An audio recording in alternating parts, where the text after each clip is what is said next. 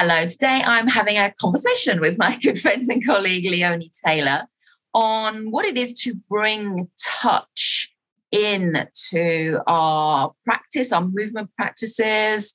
Could be a still but slightly moving practice. It could be still, it could be the movement within still, it could be doing something that's much more of a, a moving from the center out. But however we look at it, it's actually bringing our capacity to nourish ourselves through our hands and that presence with ourselves into our bodily presence, however we're finding it at any point in time.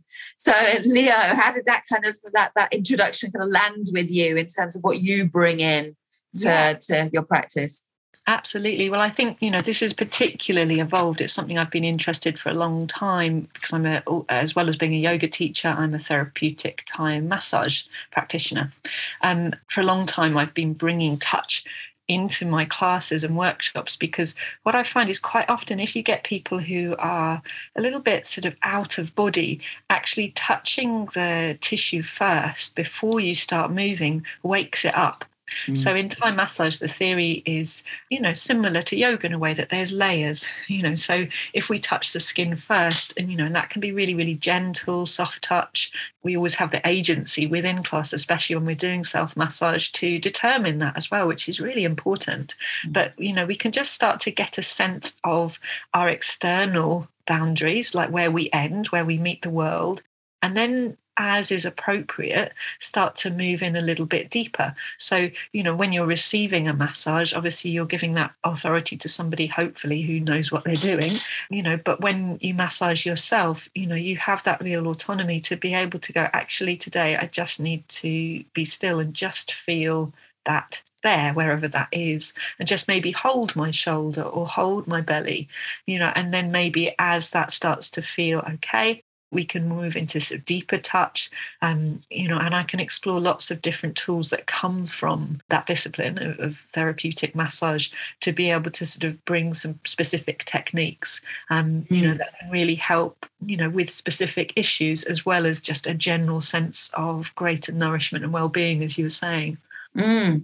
and even if often and it's it's quite common in our, our world that we feel we need to know stuff and like you said, kind of specific techniques, but we can also just simply bring touch in in a very organic, Absolutely. natural, visceral way that leads us into somewhere where our body might need to have a, a little awakening or reassurance or like you said, meeting our boundaries. As so often our, our stresses or even traumas laid down into tissues can dissociate ourselves from where we find ourselves physically in the here and now. And actually, this orientation, and we can orient in many ways to help us bring back to the present, it can be the breath, the midline, the ground, but touching our outside edges, like you said, where we our inner world meets the outside world, can be incredibly helpful for us to map, to orient exactly where we are, the size and shape we are in any given moment. And that's that's very much the, the kind of definition of, of grounding. Yes.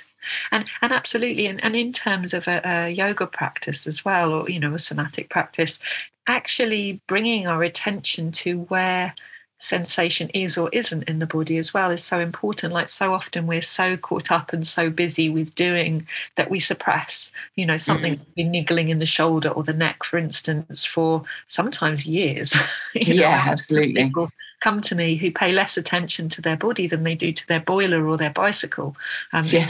of service um, you know and they go oh yeah you know yeah actually i've yeah and you say when did that first start and they go, yeah, actually, it was when I was about 15. So, you know, often we've been living with something just bubbling under the surface for a really long time. And by starting to bring self touch into our practice, you know, at the beginning, sometimes at the end, sometimes interwoven throughout, um, we can start to really acknowledge what it is we've been holding in terms of patterns that then affect everything affect our movement affect our mood our sleep our digestion our interactions with others um, you know and it might be because you've just been holding your shoulder in a particular way for the last 15 years and just by touching it you start to you start to have a more honest conversation you know with that part mm-hmm. of the body um, that can be profoundly releasing Yeah, and it's really interesting you, you use the word conversation there because yeah. that's the nature of touching ourselves rather than someone else touching us or us using something like a prop in the same way for instance in in in, in, in a kind of asana uh, or any kind of physical practice in that when we place our hands on ourselves we are both giving and receiving both the hand being touched and the body. And that communication back two way really can be that conversation, particularly if we're offering ourselves kindness, compassion in the, the listening in of that conversation and give ourselves, like we might do in a conversation with another person, give that time and space for another to be heard. Yeah, it's it's, it's fascinating where we can also coax something out that, like you said, and, it's very common in shoulders that we have that you know what can be referred to as sensory motor amnesia where we don't even know that we're we've been holding intention here or the jaw for instance. Can't we're not even registering anymore. It's become so normalized or familiar to just be held in tension patterns that it can be quite a curious thing to a surprising thing to bring that kind of attention that starts to offer the possibility of release there. And that in and, in and of itself, then the hand is there as a nurturing resource within that. It's, it's so multifaceted, isn't it?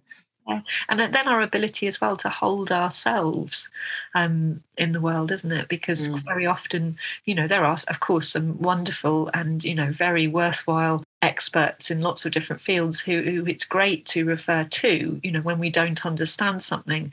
But coming back to that sense that we are the greatest expert on our own body, having lived in it a whole life. So yeah. touching it. Ourselves. No one else can feel what we feel.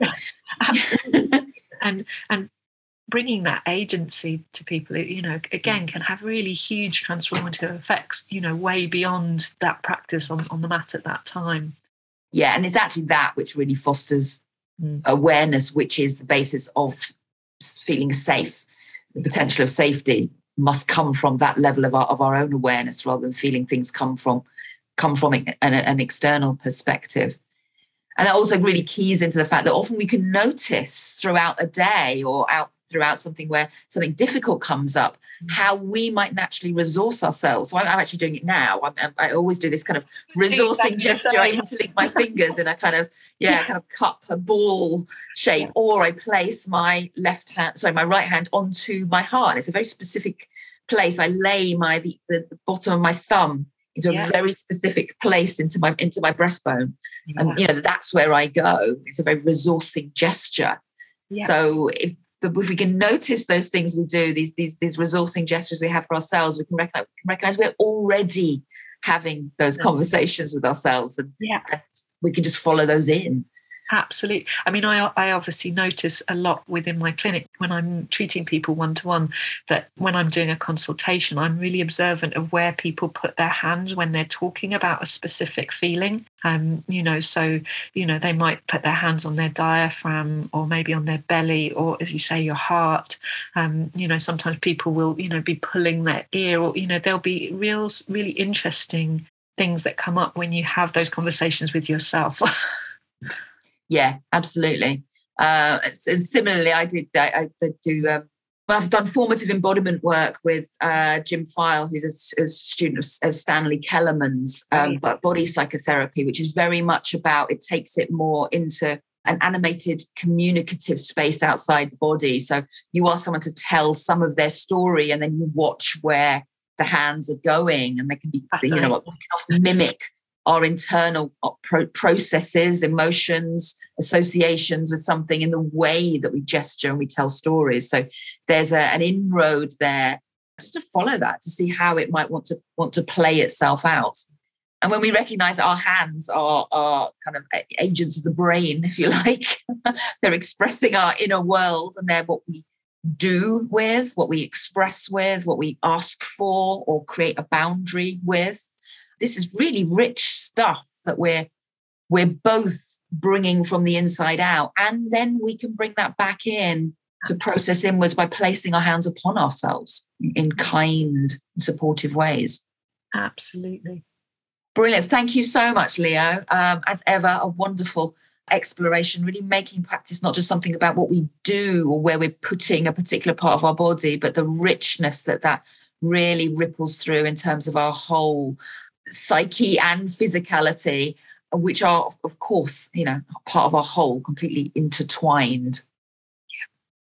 So Leo's exploring um, what we talked about here within self massage sessions in whole health and in various ways with various themes on uh, two Sundays evenings each month, uh, six to seven o'clock. But of course, they're recorded and will be within the archive in whole health as well. So lovely to speak to you as ever, Leo. And I wish you bringing our hands together here in another gesture. I wish you wish you uh, a lovely day. Thank you. Thank you. Goodbye.